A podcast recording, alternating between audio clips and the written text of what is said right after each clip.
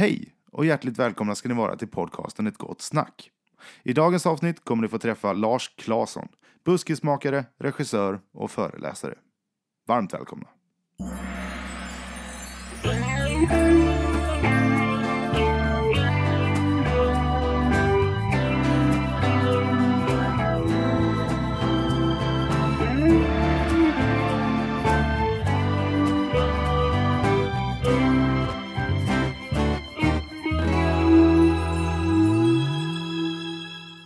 Vem är du?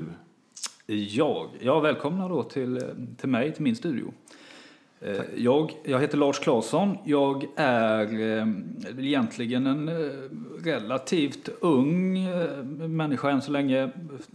Lite dryga 30. Jag arbetar, gör jag. Som alla andra. Jag arbetar med teater framför allt då och jag jobbar som föreläsare, regissör, manusförfattare. Och sånt jag tycker är roligt. Mm, för mig är du känd som buskiskung. Eh, jag- Skulle du titulera dig som det? Nej, Buskisprinsen har jag blivit kallad för. Det var ju min far som var kallad Buskiskungen en gång. Så, Ja, just det. Ja, Buskisprinsen, eller när Per Gessle gjorde en skiva en gång som hette Son of a Preachman, eller nej, Son of a Plumber. Plumber, ja. Just det, just det. Då fick jag heta Son of a Buskiskung i några tidningar. Ja. Är det, du, du drog upp det med en gång. Eh, har du fotspår som är svåra att ta sig ur liksom, och kliva i? nej, alltså jag, min, min far då, Christer Claesson, han, han har jobbat väldigt länge i den här branschen och är ju relativt erkänd eller var sådär. Och jag bestämde mig ganska tidigt när jag skulle göra det här att eh, ska jag göra det så ska jag bli större än honom. Eh, Liksom om mitt enda mål. Sen insåg man ju då efter åtta, sju, åtta år att det inte är det som är det viktiga utan Nej. jag är väldigt stolt över det arv som jag får föra vidare och eh, eh, har egentligen aldrig sett det som något problem.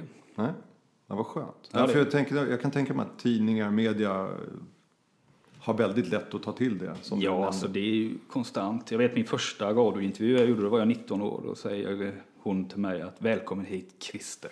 Nej, förlåt, Klas. Nej, Lars. Sen var jag ju nere i skorna där. Så. Oj, oj, oj. Bra början. Ja. Det gjorde inte vi, det misstaget. Nej, nej, Nej, nej. du sa inget namn alls. Nej, Det är enklast. Jag, jag har ju svårt att komma ihåg mina egna tre barns namn. Så. Men han är inte ditt barn. Nej, jag, nej. Det har vi avklarat. Eh, men, men det var aldrig någon tvekan att du skulle arbeta med det här. Du, du nämnde innan här att du spelade musik. Liksom, att det Ja, precis. kunde ha gått i den riktningen Eh, istället. nej, alltså när jag var liten och sådär så hade jag aldrig de här ambitionerna. Och eh, när jag blev eh, så här, tonåring och lite äldre där så började jag spela mycket musik och gick musikestetisk utbildning och jag skulle bli rockstjärna liksom. Det var mitt, mitt enda mål men eh, det funkade inte riktigt. Eh, så, alla kan inte bli rockstjärna. Eh, och, eh, så då kom jag fundera på vad ska jag göra och jag har alltid velat jobba kreativt liksom. Så att då sneglade jag på pappa och se vad han har gjort och då bestämde jag mig för att eh, jag ska testa det. Så jag skrev en sketch, alltså en kort eh, sketch. Som jag gav till honom och så sa jag, vad tror du om detta? Och så frågade han mig, är du, vill, du, vill du ha på med detta alltså? Vill du satsa och vill du leva på det här? Ja, då får du skriva bättre. Och sen den dagen så har jag bestämt att det är så man måste göra, man måste satsa högt. Men man får ju säga att du har lyckats ganska bra. Ja, det, är- alltså jag är ju jätteglad och nöjd och jag vaknar varje morgon och känner att, och så skönt att det funkar idag med.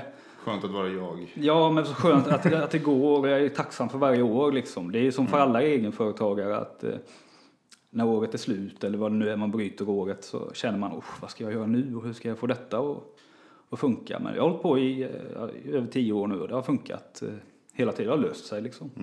Alltså det, vi pratar om vallarna på Falkenberg framförallt. Ja, precis. Det är min stora eh, grej då, Vallarnas friluftsteater, som jag har skrivit manus till nu i... Det är så drygt att inte veta hur många år det är, men det är väl en sju, åtta år. Vilken var din första produktion?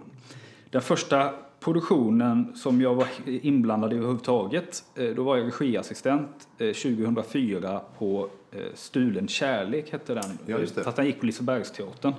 Den var jävligt bra. Den var jättebra. och, eh, Den spelar de här i Falkenberg nu förresten, ett, ett gäng. Så det är roligt. Så det var där det började någonstans. Och sen gjorde jag några grejer innan. Så min första inblandning jag hade på Vallarna var 2005. Då var jag eh, manus och regiassistent till Två ägg i högklackat. Som gick på tv häromdagen såg jag. Det gjorde den nog ja. Hur, Det har jag alltid funderat på. Alltså du sa att du skrev ett skämt och nu nämner du att du var, var inblandad i manus till den. En rolig sak när du sitter och skriver måste ju hålla ganska lång väg. Alltså dels ska det passera massa ögon och sen så ska den regisseras till någon och skådespelare ska ta hand om det här. Och är inte det en konstig process? Att se, Jo. håller det här? Det, det är det. Och jag har lärt mig det på det viset att de flesta manus jag har skrivit eh, överlag så är att då har jag regisserat själv också. Vilket betyder att de har styrt eh, i alla fall den biten med. Eh, men sen fick jag lära mig ett, eh, ett knep som jag tyckte var väldigt bra. Eller lära mig vet jag inte, jag kom på det. Att jag hoppar över de här leden med skådisarna och jag hoppar över det här ledet med regissören. Så jag sätter mig liksom i publikens knä och så försöker jag se det därifrån. Skulle jag som publik kunna uppskatta det här? För då kan jag skriva skämtet eller situationen eller så för dem.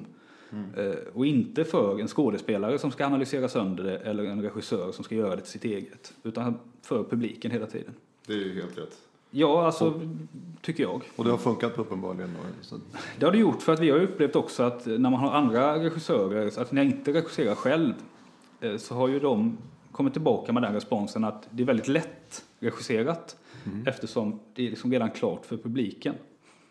Eh, Så det är så vi jobbar. Det är ju det här som vi pratade om innan också, folkliga. Eh, Och det vill ju, vill ju vi vara. Vi vill ju vara folkliga.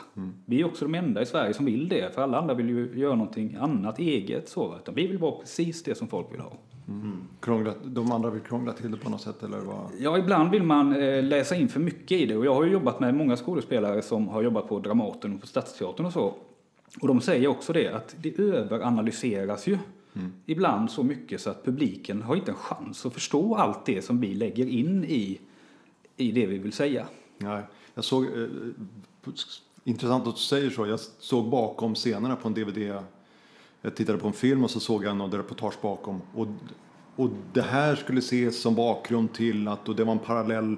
Och liksom, aha, var det så de hade tänkt? Alltså jag förstod inte när jag såg filmen, utan jag var tvungen att se dokumentären om filmen för att förstå filmen. Och då kände jag, Ja, men då, då, känner- då har du gått lite förbi en. Ja. För det första tittar ju inte alla på dokumentären. Nej. Och sen borde man ju se den före man ser filmen då. Ja. Alldeles riktigt. Så, det- så den vart jag lite, eller kanske mitt eget intellekt som det är fel på. Men Nej men det är, lämnar det. är så för att man måste ju tänka på det att om det är en film eller en teater eller vad det än är eller att som publik sitter du där i kanske två timmar. Och det är den tiden du har på dig att förstå allting som sägs. Jag, vet, jag såg någon, eh, vet inte vilket sammanhang, Annika Andersson intervjuades och pratade just om det här. Det, som, det, det finns ett litet skällsord i, i folkligt eh, och buskis. Att, att det får en negativ respons hos många. Hon var tvungen att försvara det och hon gjorde det ganska, mm, hon var lite förbaskad liksom. Eh, Det- Har du problem med det också? Ja, alltså i början, eh, så när jag var lite yngre då, när jag, jag kan ju säga det, jag började när jag var 20, 20 21 någonting. Och i början så var jag ju väldigt arg sådär på folk att de pratade ner det vi gjorde och, och pratade ner min pappa då, att det var sämre teater än alla andra och så. Och nu har det vänt, så nu känner jag bara att fortsätt med det. För att ju, ju längre vi är de enda som uttalat gör buskis, så har ju vi större marknad. För jag menar, titta på det. det är, alltså, många andra komiker, utan att nämna namn, gör ju också buskis. Deras karaktärer är också buskis, om det nu är, är det som buskis kallas för överspel och, och sådär. Va? Men de kallar inte det själva för Nej, business. men nej, nej, de skulle aldrig göra det, aldrig ta det i sin mun. Va? Men eh, vad heter han? Är, det en geografisk sak också? Att det funkar här? För jag vet att, eh, vad heter han från Örebro, Peter, Peter Flack. Flack, ja. Flack, försökte flytta upp sin sak till Stockholm och det funkar inte alls. Nej, eh, vi har ju också märkt det. Va? Eh, Jag tror det är så här, Sverige är uppdelat i två delar egentligen. Det är Stockholm och det är Landsort. Ja, men det Så är det ju. Och då är även Göteborg, Malmö inräknat i landsort där liksom. I, eh, kanske inte i göteborgarnas ögon. Men, eh, så, så räknas det i alla fall. Så att när vi gör våra turnéer med våran, när Vallarna föreställningen har spelat färdigt på Friluftsteatern här så åker de ut på turné. Och då är vi ju ifrån Malmö och så är vi genom hela Sverige nästan upp till eh, Umeå tror jag. Eller Umeå är högre än Sundsvall va? Ja, Ja, Umeå är nog det högsta. mycket högre. Ja, det är mycket högre hemma. Där uppe. Och så runt liksom Stockholm, Norrköping och Uppsala och allt sånt här. Men inte i Stockholm. Nej. Det går inte. Nej. Och det är också Ja, för att intressant. utbudet är så stort i Stockholm. Ja, det är sant. Eh, Så det är inte bara det att man ser ner på, för det är ju inte så, det bor ju inte så jättemånga stockholmare i Stockholm längre, utan det är ju Korrekt. landsortsfolk också. Men utbudet är så stort så att det, det kräver att man sticker ut ordentligt. Jag har läst någonstans att det flyttar in två busslaster om dagen till Ja. Stockholm. Och det kan ju inte vara stockholmare som kommer utan. Nej, det vore ju konstigt då. De flyttar runt där inne bara. Men eh, för, jag, frå, jag fortsätter fråga. Fortsätter. Ja, tack. Eh, hur går det till? Får man, har du något, nu när, efter så många år, har du något koncept? Hur börjar du arbeta inför nästa produktion? Eh, Ja, jag har ju ett ganska tydligt, eh, för jag är sån här kontrollfreak, så att jag gillar ju att ha ordning och reda. Eh, Så jag börjar egentligen med att söka upp en idé på något som jag känner att det här skulle jag vilja göra. eh, Utan att få det att låta som att jag vill berätta någonting djupt med det. Men jag måste ändå vilja göra det, jag måste ändå tro på den idén. Eh, Sen är ju steg två, det är att sälja in det här till en eh, producent som vill sätta upp det. Och när man har gjort det så sen börjar jag gå och fundera och då är det mycket bara, man jobbar med annat men man verkar liksom i, i skallen fram eh, små idéer på scener här och var, det är mycket post-it-lappar. Ja, det var det jag tänkte skriva ner dem. mycket i lappar överallt och så kommer man på morgonen så har någon smält i dörren och så har alla trillat ner och så får man sätta upp dem igen. Och så håller man på så att man känner att nu har vi så mycket idéer så att nu kan jag börja få ner detta till en stomme liksom. För jag vill också ha en från A till B färdig handling innan jag börjar skriva manuset om man säger så.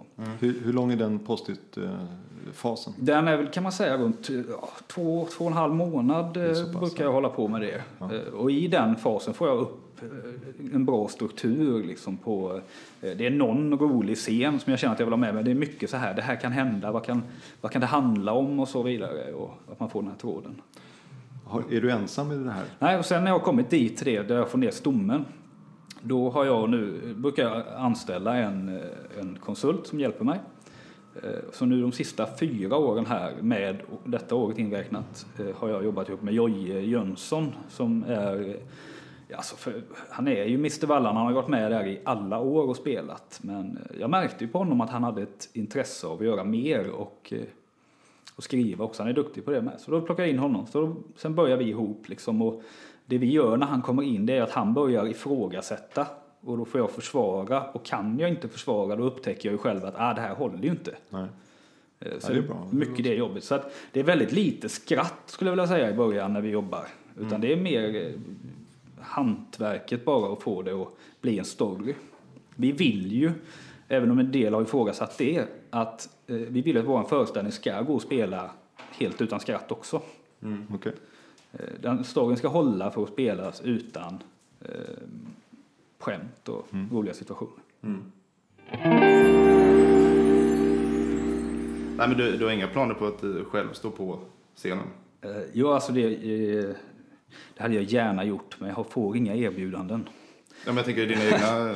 Jo, alltså nej, jag, typ Vallarna? ja, nej, jag har spelat en hel del eh, lokalrevy och, och små, alltså små uppsättningar med pjäser och farser och sånt där. Fegen? Ja, precis. Fegen, Fager, det är lite olika ställen. Eh, Och jag tycker det är skitroligt i fem, sex föreställningar. Sen så kan jag det där. Och då blir jag, tycker jag inte det är roligt längre. Nej, nej. Så jag känner, eh, jag känner nog alltså, även om det har lockat mig flera gånger och det har varit på tal att man skulle vara med på vallarna och så va. Så känner jag att jag kommer tycka det är jätteroligt över sommaren. Men sen ska jag åka bort hela hösten på turné runt om i Sverige. Eh, Och jag ska sen ligga i Göteborg och spela där hela, hela våren. Samtidigt som jag vill skriva ett nytt manus. Eh, Så jag har bara insett att nej, jag får välja sida. Hur ofta känner du att du själv skulle kunna göra en roll bättre än någon annan? När, när, när du, du som har skrivit det liksom? I ett tidigt skede, eh, alltid, Mm. varje gång. Eh, men sen inser man ju att ah, den här personen, den här skådespelaren, ger ju rollen någonting mer. Mm. Eh, för jag har ju tänkt flera gånger att det hade varit bättre vi hade bara jobbat liksom med tecknat. För då hade jag fått styra allting exakt hur jag vill att de ska gå och röra sig, säga, prata. Kan använda min egen röst och så. Men Mm. eh, sen inser man att de kommer ju och lägger på någonting som, är, som, som ger eh, rollen något mer. Och då brukar det försvinna. Mm. Sen har det hänt, några gånger att det har hängt i liksom under en hel spelperiod att det hade jag gjort bättre. Eh, eh, Skriver du, Har du en ensemble i åtanke när du skriver? Det är blandat. Vi har ju en del grejer från producenten då som han har skådespelare som ska vara med. Eh, sen har jag några egna idéer, de här skulle jag vilja se. Eh, och sen så har vi alltid några alltså, wildcards som vi inte riktigt har koll på men som vi tillsätter i efterhand. Eh, för det är rätt skönt att veta ungefär vem som ska göra den. Helst om det är en skådespelare man känner för då vet man var ligger deras kvaliteter, vad är de bäst på. Så, ja, du kan skriva med, med den här personen i åtanke? Absolut, Ja, absolut. ja. Alltså, Man kan säga att halva ensemblen vet jag hela skrivperioden. Det är ju nästan stående ensemble. Ja, det är ju inte sådär jättemånga eh, nya. Nu fick jag titta på den här lappen så jag kan visa den i, i radio. Eh, nu är det väl egentligen bara två som hängde med från förra året men många har ju varit med tidigare också. Vilka är det? det är Jojje och Siv eh, Ja. som är med från. Men det är ju flera bekanta ansikten från Ja, alltså, det är ju nästan bara bekanta ansikten höll jag säga. ja.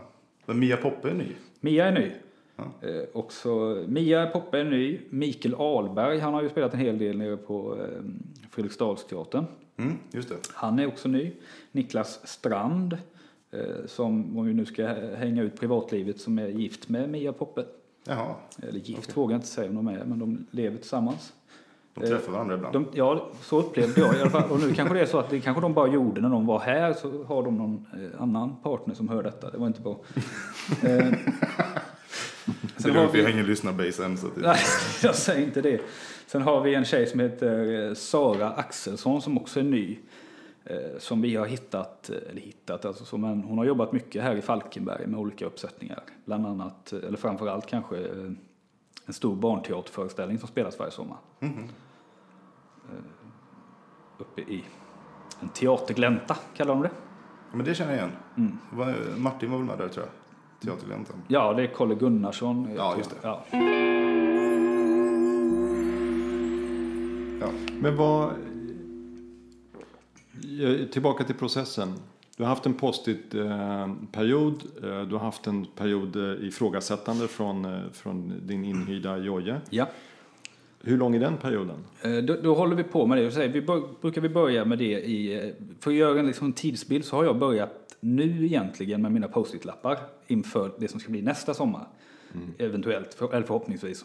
Så, eh, så i höst sen så när det har varit sommar, så eh, ja, början september, så kommer Jojje in. Och då brukar vi sitta med det fram till slutet av oktober ungefär eh, och ifrågasätta och bygga på den här stommen och få den att, att funka och sådär. Och sen så kommer det här eh, själva arbetet med att skriva ner repliker och sånt. Och det kan man ju tänka att det är det som är det stora arbetet. Men det brukar gå, har man stommen så går det ganska lätt. Så då gör jag det eh, själv. Eh, Och så då har vi en liten paus eh, ifrån varandra där. Och sen efter det så kommer han tillbaka igen och så börjar vi om. Det är någon gång i, i mitten november, början december där och ifrågasätta igen. Eh, Och sen när december är slut så ska vi liksom ha ett manus som är så pass färdigt att vi kan presentera det för ja, alla i det kreativa teamet om man säger så. Eh, Regissör, vem det nu är. Kläddesign, peruk och mask och Scenograf. scenograf och så. Eh, Och s- parallellt med att vi presenterar det så börjar vi liksom sätta oss ner och titta på, nu ska det här vara roligt också. Eh, Och ofta så har, du ju, har vi haft det i tankarna hela tiden så det, situationerna kommer ju under resans gång också. Men då börjar vi jobba med, nu ska det här vara roligt. Men sen kliver du in i rollen som regissör också. Ja, eh, nu har jag inte gjort det de sista, sista året här för att eh, då blev det återigen det här att man, då gick jag in som regissör nu och så skulle jag samtidigt börja med något nytt. Och så, då kände jag att nej, men då tappade jag lite av det här. eh, Att jag vill ha en kontroll över allt jag gör och jag vill liksom inte jobba 18 timmar om dagen. Även om jag gör det, men då gör jag det av lust liksom. Eh, Så nu lämnar vi över det eh, till en regissör. I år är det som det har varit förra året med Ulf Dålsten. Just det. Ja. Eh, Och Ulf och jag har en jättebra kontakt och det är så skönt med honom för att vi kör med helt öppna kort. Han kan ringa till mig och säga det här tycker inte jag är bra den här scenen. Varför har ni med den? Nej, men då skriver jag om den då så du blir nöjd. Och så gör jag det. Och då är det väldigt roligt. Ja, vad bra. Ja. Eh, Och samtidigt som vi bollar med Ulf så bollar jag och Jojje liksom eh, tajt eh, med det här med humorn och så vidare. Och när vi känner någon gång i februari att nu sitter liksom humor och allting, nu är vi nöjda. Då går jag in och bara sågar bort skräp. Alltså överflödig. För det är alldeles för mycket text ofta. Ja, det är det också. Det kan vara en jättebra historia som oj, den blev vart bara 32 minuter liksom. Eh, Ja, precis. Eh, Och det, och det sämsta man kan göra då det är att känna att vi fyller upp med något roligt i mitten där. För att det blir liksom inte så bra pjäs av det då. Utan, eh, men som tur är så har man lärt sig, man inser det ganska tidigt, för det händer ju, att man inser att det här är ju för kort. Det här kommer inte bli någonting. Och då får man börja om helt enkelt. Är det så? Ja, det är bara att kasta. Ja, ja. Oj. Hur många gånger har det hänt? Ja, alltså jag kastar ju en version i alla fall varje år Oj eh, som jag skriver. Eh, och sen, eh, sen blir den versionen liksom kastad tidigare och tidigare. För jag inser tidigare att det här kommer inte hålla. Eh, men i början så skrev man ju färdigt hela manuset och så, så tittar man på det så haha, det här håller ju inte. Och så fick man börja om och då var det lite mer panik. Ja. Men jag har haft förmånen att få jobba på många olika ställen så jag har ju fått skriva 22 manus eh, Oj. ny- nyskrivna. Så du börjar få en liten... Alltså när man börjar få lite koll på det. Ja. Så. Ja, det låter bra. Häftigt. Ja, jag har ju som sagt, jag berättade innan här att jag varit med en gång när vi satte upp någonting där, där alla de här ifrågasättandet och spärrarna och kontrollpunkterna som du berättar om nu inte fanns. Och det vart ju en flopp. Jag Ja. tror att vi beräknade 100-150 föreställningar och vi spelade 10. Vi hade 10 betalande totalt. Ja. Och det var ju fullständig katastrof. ja, i en privatteater där man inte har några stöd och så, så är ju det helt, eh, det är ju fullständig katastrof. Japp. Och, eh, men det, för har man inte gjort alla de här, har man liksom inte hundra koll på att manuset håller när du kommer till en ensemble och sådär, så eh, då kan man få stora problem alltså. Mm. Och det har ju hänt mig också, jag är inte ofelbar. Nej, nej. Nej, det är klart. Nu hör vi musik. Vi sitter alltså i er studio. Ja, Ja, är det för högt? absolut inte. nej det, är, Säkert. det, är som, det är bara roligt med bakgrundsljud. Ja, Kan lyssna i och för sig. kolla så inte det vötar för mycket. Ja, det, är, det är skönt groove Ja. i bakgrunden. Vänta bara till de börjar spela samma fras hela tiden. Bara det inte stämmer och sen för att vi har släppt det här materialet. Nej, jag vet inte vad detta ska vara till. Skära i basen sen. Inte då. Men eh, regi eller manus då? Även om du inte kan göra bägge i år. Vilket tycker du egentligen är roligast?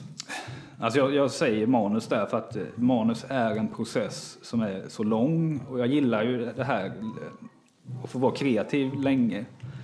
Sen är regi har ju en, eh, det är, det är roligt också för att du eh, får vara kreativ där också. Men eh, sen handlar regi så mycket om att Alltså det är ju, hälften är ju psykolog egentligen och, och få människor att må bra. Och, och jag, det är ingenting jag hymlar med. Alltså skådespelare kan vara fruktansvärt egocentriska och eh, svåra att att- att motivera, vilket jag tycker är konstigt när de får göra någonting som det står tusentals människor på kö och vill göra. Eh, Så det var lite det jag tröttnade på. Ja. Det här att eh, jobbar man med ett amatörsällskap till exempel så har du en helt annan sak. För de åker dit efter jobbet för att ha roligt. Ja. Och det går mycket fortare. Eh, Och det blir väldigt bra också. En annan entusiasm. Ja, för det är ju borta här. Men det är ju som alla jobb. Alltså, det är Ja, klart. det kan jag också relatera till. Ja, Ja. det är, bara- det är roligare när det var en hobby. Är det inte så att också skådespelarna det är en väldig psykologi att veta att jag ska stå inför en väldig massa människor. Nu, ja, Ja, det är ute. här kommer det en, eh, en, eh, traktor. Jag trodde det var här inne. En fläkt som satt Håll igång. den frågan. Ja, Det har gått 25 minuter nu och vi har fortfarande inte bjudit på bullar.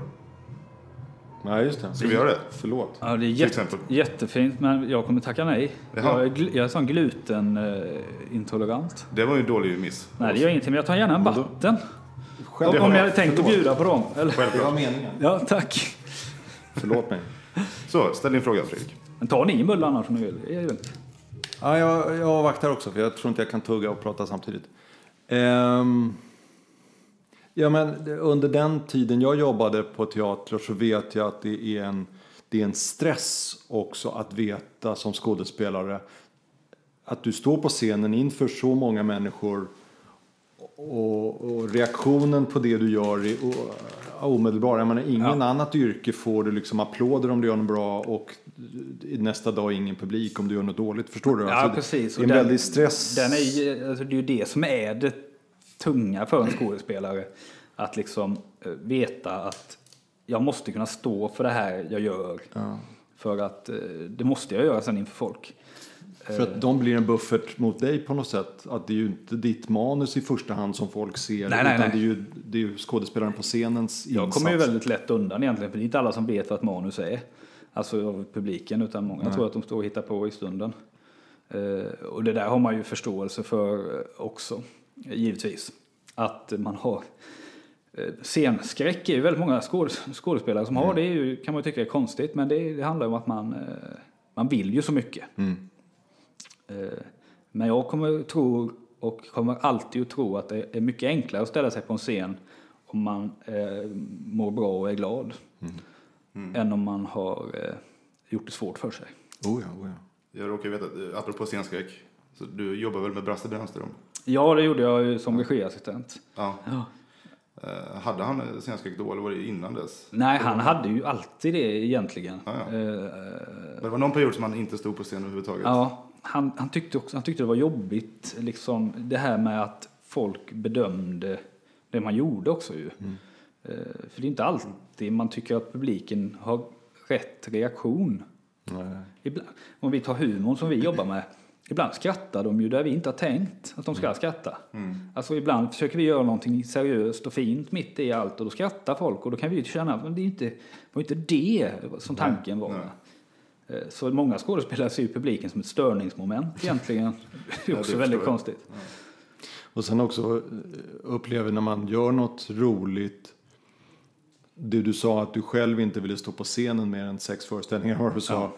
Att bibehålla timing och, och tonfall, allting i så många föreställningar för att få till skrattet. För jag har Mm. märkt också att skådespelare kan vrida det lite så att efter ett tag så blir det väldigt krystat. Ja. Men det är kanske för att jag ser det så Nej, mycket. Men det, eh, alltså, Går- publiken kanske inte upplever det men, eh, så mycket, fast det gör de också. Mm. Det handlar om att skådespelaren, oavsett hur roligt du tycker det är, till slut tröttnar du ju på, om vi tar skämt som exempel, Mm. så tröttnar man på det skämtet och så tänker man att "Ah, igår fick jag lite mer skratt här. Om jag drar på lite imorgon så kanske... Mm.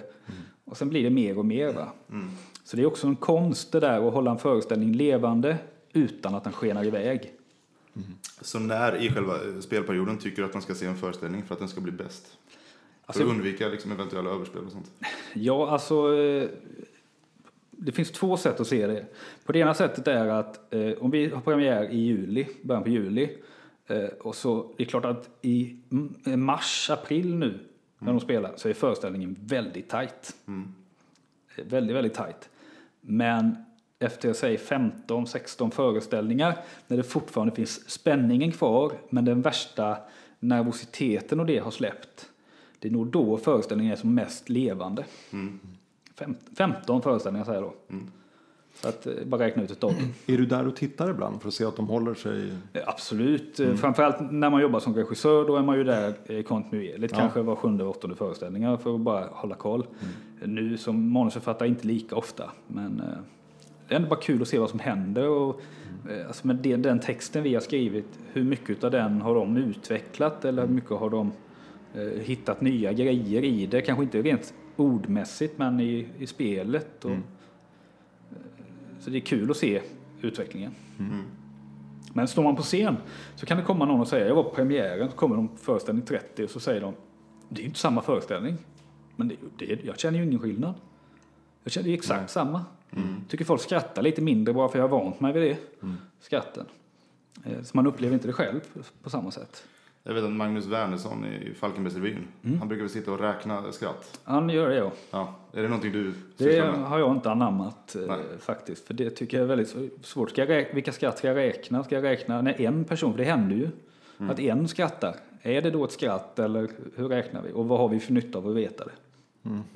Nej, jag vet inte varför han gjorde det. Nej, Nej men det är ju olika. Eh, Så, Magnus använder det i sin marknadsföring. Liksom när han matar ut det. Här får ni eh, se så många skratt. 26 laughs per minute. Ja. Däremot brukar jag tänka ibland på Sten-Åke Cederhök. Han sa att det ska vara tre skratt per sida i ett manus. Så var det inte det så skrev han till ett skämt. Det kan jag tycka ibland när man ska göra humor, att det kan vara bra liksom. Ja. Eh, Det handlar ungefär om tre skratt i minuten då. Men det är lättare än man är god göteborgare också. Då slänger en ordvits. Ja. Han... Men eh, det är en oerhörd press. Jag vet min son sitter och klipper en, en film just en, eh, som eh, ska vara en komedi.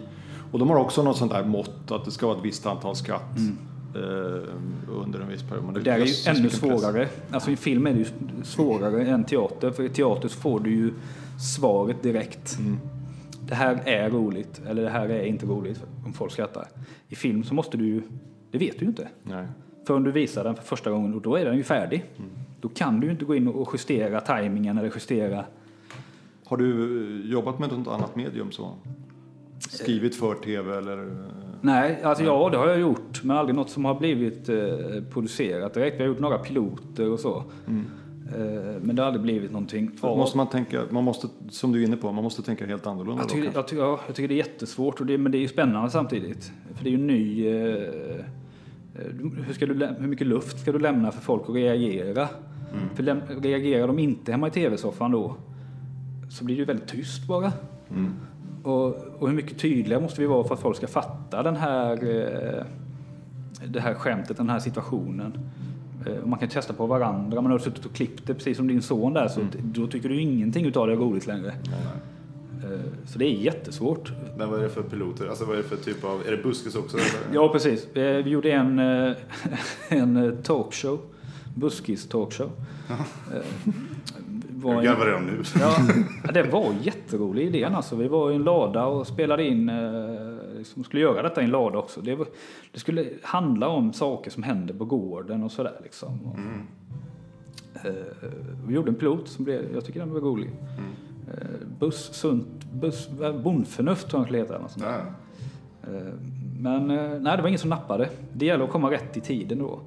Ja. Eh, Sen jobbade jag Pitchar ni igen nu då? När det Ja, ja men jag pitchar, vi pitchar ju TV4? grejer hela tiden liksom för att, man vet ju aldrig. Och eh, jag vet, vi höll på länge, jag och min pappa då, för han har skrivit en film. Jaha. Och vi höll på länge och försökte få den och var det något filmbolag som nappade men då kom det en annan film i samma stil och då ville de inte göra den längre. Jaha. Så det, det är hela tiden tillfälligheterna där. Ja, Fördelen med Vallarna är ju att jag jobbar så nära det produktionsbolaget. Mm. To entertain. Ja, precis. Du är inte anställd av dem? Nej, Nej. det är jag inte. Jag har varit. Mm. I två år. Men det är bland annat Christer som äger. Ja, precis. Han är ju en av aktieägarna nu då, eh, sen det blev börsnoterat. Sen har det ju liksom spridit sig. Mm. Så han är ju ingen, eh, ingen stor, alltså stor, stor, men inte absolut inte de största ägarna. Nej. Utan eh, han, eh, han gick ju i pension, min pappa, när han var eh, 55. Jag tyckte det var jättefint av honom. eh, Det var inte bara därför, men vi satt och hade ett möte, jag och det är min bror som sitter här nere och väsnas i studion ju. Så vi har ju ett företag ihop, jag och min bror och pappa då. Och så är det min fru anställd och min mamma är anställd. Eh, Så vi sa en gång att vi är så trötta på det här nu att eh, vi bara har jobb ihop liksom. Mm. Vi kunde sitta på julafton och bara prata jobb. Och kände att nej, det här är inte roligt. Så efter det så, så slutade han. Ja, ja. Det var inte enbart det givetvis, men eh, jag väljer ju att se på den sidan att det var... Mm. Han tyckte det var fint. Det var inte någon Falcon Crest maktkamp. Nej, det var det inte. Nej. Det gick Ja, ganska lugnt till. Ja, vad lugnt. Ja, så nu är han här som vaktmästare då. Fast pensionerad, han är ju billig. Det är ju roligt. Titulerar han sig själv också som vaktmästare? Ja, eh, innan jag tog över som så, ja, VD, man ska ju ha en VD, det är jag då. Fancy. Ja, ja, det är helt sjukt med för jag kom på att jag skulle vara VD då. Så jag gick in på Bolagsverket och ändrade det. Det kostade ju 2500 kronor att ändra. Bara för att jag skulle få den titeln. Ni ser ju inte det, ni som eh, lyssnar, men det står ju en stor tron här bakom oss. Ja, I guld. Och så står det Lars Claesson, VD. och den, eh, sätter man sig på den och inte, för jag har ju sån rumpavtryck på den, så känner man inte igen rumpan får man en stöt. ja. eh, nej, men innan var han eh, VDV. VD och vaktmästare. Nu är han bara V, Okej. vaktmästare. Men eh, jag tänkte på, när vi ändå pratar om Christer. Hur var det i början, på, när du började skriva manus och regi? Alltså, hur togs det emot av folket? Alltså förväntade oss jättemycket i och med att du var Christers son. Jag kommer ihåg min allra första pjäs jag hade skrivit själv. Det var till ett lokalt eh, sällskap. Eh, och då vaknade jag på morgonen så här jättenervös. Jag var 19 eller 20 år då. Jag, var 21. jag, jag säger massa olika siffror, det är bara för att jag inte minns. Eh, och läser i en recension då och eh, Där stod det exakt det. Av buskiskungens son kunde man förväntat sig mer. Ja. Eh, ja. Vad sa du? Du var runt 20? Ja. ja, men då sa jag ju att eh, okej, då får jag göra något annat. Ända till liksom jag insåg att det är en recensent, det är en persons åsikt som gick dit med förväntningar som var helt fel. Liksom. Eh, Folket som såg föreställningen gillade den och eh, den var ju inte jättebra, det är ju ingenting jag skulle häva fram idag. Nej, men det tar ju tid att lära Ja, sig. men samtidigt var det liksom 20 år. Och, men det är klart att det tog hårt, det gjorde det ju. Eh, Bara för att en tidning är ju ändå en tidning. Men har det stärkt dig sen som manusförfattare och, och regissör? Ja, alltså, det är återigen en sak som gör att du måste kämpa. Eh, Ja, man kan liksom aldrig glida undan här, utan jag måste kämpa och jag kanske måste kämpa hårdare då i och med att jag är, hela tiden har förväntningarna på mig. Eh, och, ja, ja, det taggar mig mer än vad det... Kul att höra. Ja, starkt. Att du, för jag kan tänka mig att det kunde ha gått... Ja, jag kunde lika gärna lagt av. Jag började jobba på, Ja, mm, som snickare istället. Ja. Eller- ja, nej det går inte. Alltså, jag kan inte snickra. Det, det Nej, går det- inte. Jag kan inte hålla i verktyg. Jag slår mig. Räcker jag gå in i en färgaffär med så har jag fullt av färg på kläderna. Så jag, det, Nej, jag känner igen det där. ja. Värdelöst. Ja. Får göra detta. Det är, hoppas att det går så länge som möjligt. Ja, det tror jag. Ja, Det känns så. man får ju se till och eh, det är återigen kämpa, kämpa, kämpa. Alla lägen. Men du har ju, du har ju mycket att göra. Eh, Du har ju beskrivit här hela processen, hur, hur det ser ut på ett år. Ja. Hur hinner du med att föreläsa också? ja, men det gör jag på kvällarna vet du. Okej. Ja, Men Du, är, du är föreläsare Jag också? föreläser också. Ja, det var eh, jag eh, för, låt säga, fyra, fem år sedan. Så, så rasade jag ner så som många gör när man liksom när, ångat på för högt tempo och eh, sådär. Och mådde väldigt, väldigt dåligt. Och så insåg jag, så kände jag ändå någonstans att jag är liksom inte utarbetad. Det är inte det det handlar om. Det är bara något som inte stämmer i skallen på mig. Så då fick jag göra en sån här utredning och eh, så fick jag reda på att jag har en bipolär eh, diagnos då. Ja, ja. Eh, och för att bearbeta det själv så gjorde jag så att jag satte jag ihop en, för jag kan ju bara teater fram, alltså så, så att jag känner att jag måste bearbeta det här på något vis. Så jag skrev en, en, en liten föreläsningspjäsaktig grej för mig själv bara. Och så kände jag att när jag hade gjort den att nu ska jag bara få den ur mig. Så att jag, eh, vi hyrde Storan här i Falkenberg, jag och min fru då som jobbar här också. Och eh, skickade ut liksom trådar. Så. Jag vill inte bara ha släktingar och folk, jag vill ha folk jag inte känner. Och bjöd in ett hundratal. Och så körde jag den och eh, sen började det ringa folk sådär. Du, ska inte du komma och föreläsa? Ja, det hade jag ju inte tänkt, men ja visst kan jag göra. Sen ringde, körde det på. Va? Sen helt plötsligt så eh, var det en agent som jag fick kontakt med som sa att eh, jag kan boka dig och, och sköta det. Och, och sen bara gullade det på liksom. Eh, och så. Det var ungefär som när jag började skriva. Helt plötsligt var jag föreläsare. Vad kul. Ja, det är, det är jättekul. Eh, Nu gör jag det ganska sparsamt för tillfället så jag har inte haft mycket att göra. Men annars så har jag Hjälpte det? Ja, verkligen. Och det är mitt råd till alla, inte till alla, men till många som är i den situationen man inte mår bra. Du behöver inte berätta det för någon. Du behöver inte så att någon ska läsa det, men bara få det ur dig. Eh, Skriv ner det. För att när du gör det så får du ur dig. Du får liksom se det på ett annat sätt. Du får liksom perspektiv på det. Eh, Eh, och du ser det utifrån och man får det ur sig. Så att jag, eh, för mig var det jättebra. Och fortfarande väldigt bra. För nu föreläser jag mer om inspiration och motivation. och Sådär. Jag har lite företagare som ska motivera sina anställda och sånt. Va? Eh, och då använder jag mina tekniker som jag använder på mig själv dagligen för att må bra. Och, så. och då är det bra för mig att höra dem igen. Och så, ibland kan min fru säga nu får du ha en föreläsning igen tror jag för att nu har du backat här. Och så. Och se på det att nu måste du föreläsa. Ja, nu måste du ut föreläsa. Så det är ju mycket terapi för mig själv också. Ja. Eh, Så, att, så länge det är kul så, så hinner jag Mm. på något vis. Eh, Men bara för att backa och säga den sist, avsluta den biten med att säga att det här med att jag kände inte mig utarbetad. Mm. eh, Jag tror det är ofta felet man gör så fort någon får en sån här utmattningsdepression. Det är att man angriper jobbet direkt liksom. Man plockar bort det. Men det är ju inte alltid det är jobbet som är problemet. Utan du kanske bara får större problem när du ska vara hemma hela tiden. För det är där du har ett problem. Och det behöver inte vara med någon man eller fru eller barn eller så här, Utan det kan vara någonting hemma som gör att det inte stämmer. Eh, Men jobbet är hela tiden det första man plockar bort. Ja, men det, det, det är ju hela det som populärt kallas för livspusslet, precis Ja. som du säger, där jobbet är en bit. Men Ja. jag tror att du har helt rätt, absolut. Ja, men precis, man måste se på hela biten och Ja. känna att... eh, Ja, spännande. Ska vi flytta fokus till, till där vi faktiskt sitter då? Till studion. Ja, Ja, ska vi, det är nyinflyttade. ja, precis. det är vi. vi eh, 2001 så startade vi en... eh, Eller startade, pappa är musikintresserad. Han har, ju ald, han har ju aldrig velat bli skådespelare eller sånt, utan han har alltid velat vara musiker. Ja. Farsan var dansbandsmusiker med i många år. Bert Dennis. Back Benny spelade han ju. Och sen hade de med som ett Orrapinna pajka med kacka. Det där säger man inte fort tio gånger. Du, det gör man inte. Inte med min dialekt heller. Eh, Men så när han, när han eh, slutade stå på scen då 2001 så, eh, så bestämde han sig för att han bygga en liten ljudstudio. Och han är upp, född och uppvuxen ute på landet i Västra Götaland i en liten, liten, ja, det är inte ens en by, det är en plats. Så i, i, i ladugården där var tom så då gjorde vi en liten ljudstudio på övervåningen där. Och jag var ju väldigt musikintresserad och framförallt min bror då, Jens är ju otroligt musikintresserad. Så att eh, Jens bodde i Stockholm vid tillfället eh, då, men han började mer och mer liksom komma hem och sitta och jobba i studion. Och samma sak där, så, så märkte folk att det här låter ju ganska bra och så började det trilla in jobb och, och sådär. Så att eh, Jens har ju suttit och jobbat i studion där sedan 2000, på heltid sedan 2007-2008 uppe i, i vår laggård. Ja, och nu kände han att nu måste vi liksom bygga ut, eller vi måste göra, fräscha till och Var det Jens? Jens, ja. ja.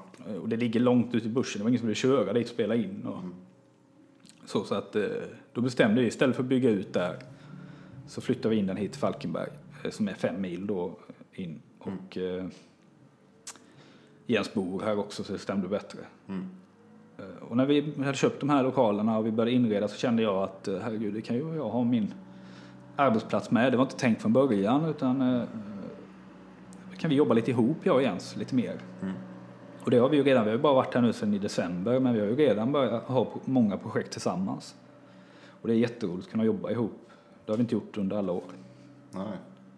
Utan har det varit några jobb som han har gjort åt mig så har det ju bara varit liksom ett mail och så får han göra det. Och så. Ja, ja. Nu har vi ju kontakt hela tiden. Men, eh, Och det funkar. Jag ser på min egen relation och min egen familj. Jag vet inte, det skulle varit lite knepigt kan jag känna. Men Ja, nej, vi det är har klart, ju... alla är ju individer. Men Ja, vi, har ju, vi är ju uppvuxna så här. Alltså, farsans jobb har ju inkräktat på våra liv i hela vår uppväxt liksom, så mycket. Så vi är så vana. Och Jens är jätteduktig på det. Han är ju bättre än jag på det här att hålla isär eh, privat och, och jobb.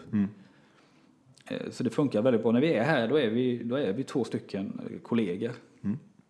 Kul. Sen kan vi åka härifrån och spela golf eller någonting och då, då är vi där och spelar golf. Då är ni bröder som spelar golf Precis. istället. Då stänger vi av telefonerna och då pratar vi bara om annat. Ja, skönt. Vad fint. ja, det, men det är jätteskönt är det. För att det, ja, det är ju den bästa kollega jag kan ha.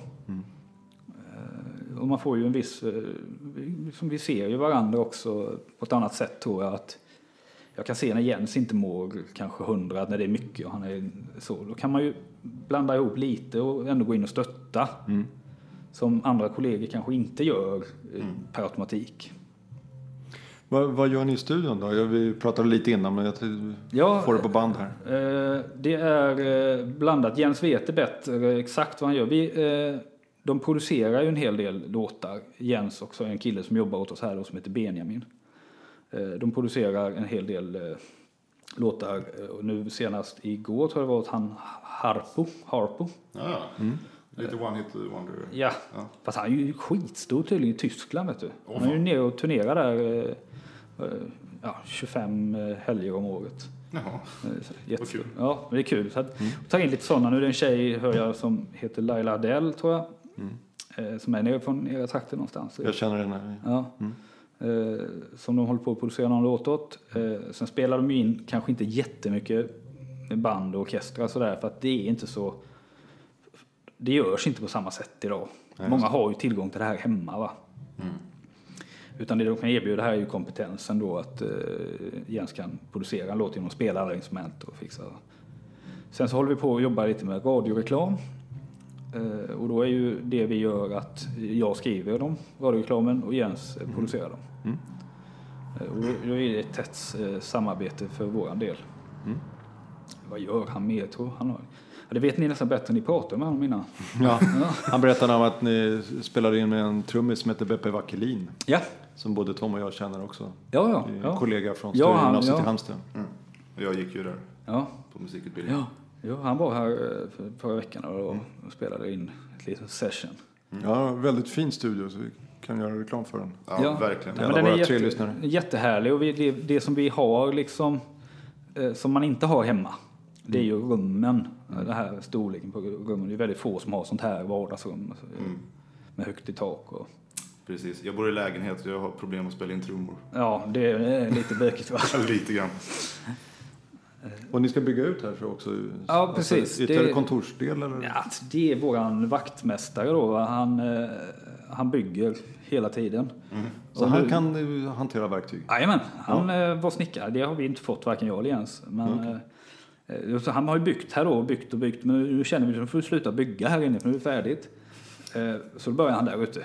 Så det blir eh, relaxen kallar han det. Så det ska bli ett litet eh, konferensrum med goa fåtöljer. All Så right. att man kan eh, liksom, kalla det för konferensrum för det låter bättre. Men du kan ligga där och sova lite. Mm. Det ska inte bli ett spa då? Det lät så när du sa Ja, relaxen. ja det, så tycker jag med. Men eh, han hade varit på spa farsan precis när han kom med det förslaget. Det kommer en jacuzzi så småningom. Ja. Ja, det är ju jättefina lokaler. Det är jättehäftigt. Man tror inte det man står utanför. Nej, det gör man verkligen inte. Fyrkantig låda bara. Eh, Det är ju verkligen så kommer det är lite som eh, Auschwitz, sa Jens en gång. när jag körde den här. Inga paralleller i övrigt. Nej, Nej, men det, ja, det ser, baracker ser det ut ja, som. kän, det känslan är lite oss- sådär deppig när man kör in. som har gjort lumpen. ja, men då överraskar vi ju istället med att eh, de kommer in i fina lokaler. Det det är tvärtom. Och så var man tvungen att ta sig skorna. Det gillar jag. Ja, här kör vi eh, ledigt. Och sen eh, sparar det städningen. Det är nog kanske framförallt det. Ja, jag tyckte också om det. Väldigt svenskt. Ja, ja, vi ska väl börja runda av, men du kanske vill plugga lite årets föreställning på Vallarna? Vad den handlar om? Och... Ja. Eh, vi ska göra en eh, gammal klassiker egentligen kan man säga. Eh, som heter Soldat Fabian Boom. Det var Nils Poppe som gjorde en film som hette just eh, Soldat Boom 1948. Eh, och eh, idén vi hade inför året var egentligen att vi ville göra en militärfars. Så. va. Men att göra nutida militärfars, det är inte så det är, alltså det är inte, jag tycker det inte kan bli roligt för det är lite för nära inpå med vad livet, eller vad, hur världen ser ut idag och så. Va? Så att vi sneglade bakåt och det var lite 91 och sånt där. Så sprang vi på denna eh, soldatbom och kände bara ja, den ska vi göra. Ni har gjort några stycken militärfarser genom åren. Absolut. Det har väl gjorts eh, en, ja, det har bara gjorts två tror jag. Det är bara två? Ja, eller en militärfars och en eh, hemvärnet. Hemvärnsfars som heter Virusbataljonen. Just det. Eh, men här kände vi så att eh, vi, gjorde så att vi, vi köpte loss eh, so- Soldat Bom, alltså figuren helt enkelt. Och så har vi skrivit en ny pjäs som vi har sneglat på den här filmen då. Eh, som fanns. Det är ganska svårt att, för- det första är det svårt att översätta en film direkt till scen för att det, det är miljöer, det är tidshopp och allt det där som är svårt att, att göra. Och sen eh, så är det lite svårt att översätta från 1948 till 2017. För att vi har, det har hänt lite. I humor, i tempo, i kvinnosyn, om inte något. Alltså. Ja, mm. För här var ju det så bara att eh, var du, eh, han var ju kär i en kvinna och så fick han inte henne, då bara vände han sig om så stod en annan där. Vad är det för jävla verklighet? eh, idag. Eh, Så vi har skrivit en ny pjäs som är baserad på den här då, som handlar om att Fabian Bohm är förälskad i en dam och hon har eh, eh, löst sällskap med en eh, kapten på förläggningen. Så att då tar han helt enkelt värvning för att eh, kunna vara nära henne. Eh, sen upptäcker han efter resans gång att det inte är, någon kärlek egentligen utan det finns en annan kärlek han har. Eh, sen har vi lagt på lite grejer så det är många som vill bromsa det här eh, förhållandet nu då. Dels Fabian Boms syster Ulla-Britta Bom som Annika Andersson ska spela. För hon bor nämligen hos Fabian och vill eh, helst inte att det flyttar in någon som ber henne flytta ut. Ja, nej, Så hon, hon måste bromsa det här och eh, på vägen finner hon sin egen kärlek. Och, ja, det, det, vi har kryddat det med, jag brukar säga så här, är det svårt att beskriva en föreställning eller en fars, då är den bra. För att då är det rörigt nog. Där har, du- det missade vi faktiskt i manussnacket. Du har väl en begränsning i att det, du har ett rum. Du, har inte, du kan inte göra några scenbyten på den här scenen. Jo, större ut... Inga större grejer Nej, gör vi inte. Vi, nu, nu, vi har gjort det några gånger och vi kommer göra det eh, i år med. Alltså att man gör små eh, förflyttningar genom att de är väldigt finurliga, våra scenografer. Mm. Och eh, bygger då alltså snurrande hus och sånt där. Mm. Vi gjorde Hemsöborna för några år sedan som var jätteroligt att göra. Men det var en sån där, det var lite för långt utanför våran genre tyckte folk.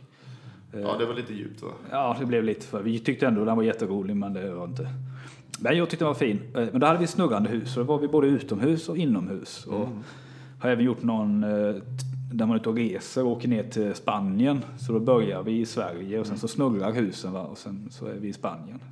Men det är, det är ju från ett till ett annat liksom.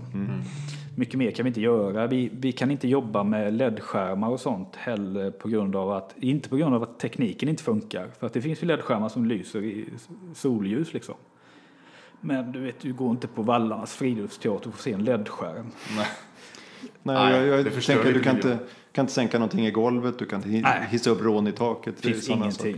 Väldigt begränsat. Eh, Du skulle kunna kanske göra anordningar i taket så du kan hissa upp och ner. Men eh, det förstör lite av den här scenbilden också som är... Ja, det är lite som att man är på plats bara. Det är en väldigt idyllisk eh, plats. på Verkligen är det. Går liksom änder precis bredvid scenen. Ja, ibland upp på scen. Är det så? Ja, ja. Nej, då kan jag tänka mig att LED-skärmar och rå Ja, för- kran med Precis, det förstör lite. Rökmaskin. Ja, rökmaskin har vi haft. Vi har ju haft alltså den var ju så, jag sa ju till dem att jag vill ha en stor rökmaskin. Det skulle sprängas någon, eh, eh, någonting. Eh, 2014 var det. Så då kom ju de eh, scenograferna med en sån jäkla rökmaskin. Vet du. Det small ju till. Det täckte ju hela vallarna med eh, rök. Häftigt. Vilken föreställning var det? Det var brännvin i kikan. Mm. Eh, ja, du såg den Eh, på film. på film. Ja, inte live. Jo, men där borde du varit med också va? På filmen. Mm. Jag kommer inte ihåg, det var länge sedan jag såg den. kan lägga upp ett klipp här i podden. Ja, bara, det, vi hör bara en smäll snart. Precis. Oops, har det hänt något? Inte än!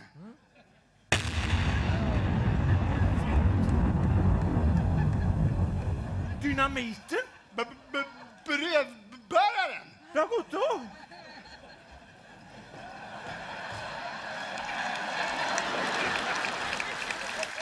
För jädra mycket smäll! Föreställer rök. Slutligen, eh, det kanske du också vill plugga. Eh, Buskispodden snackar du om. Ja. Eh, så här är det vi. Det är jag och en kille som heter Ola Hedén som har varit med oss i, var med oss nu i somras på Vallarna. Eh, som har, har fått en idé som vi har eh, förankrat. Så vi ska göra en buskispodd som helt enkelt går ut på att vi, eh, vi kommer liksom att följa arbetet nu bakom, eh, bakom scenen. på eh, vallarna. Vi kommer även liksom diskutera buskis med, med några av våra skådespelare och sådär. Och eh, försöka göra den lite rolig, lite lättsam. Eh, sådär. Och vi kommer ha, kommer ta liksom de som är nära oss. Jag kommer intervjua pappa till exempel. Det är så smidigt när han är ute och snickrar.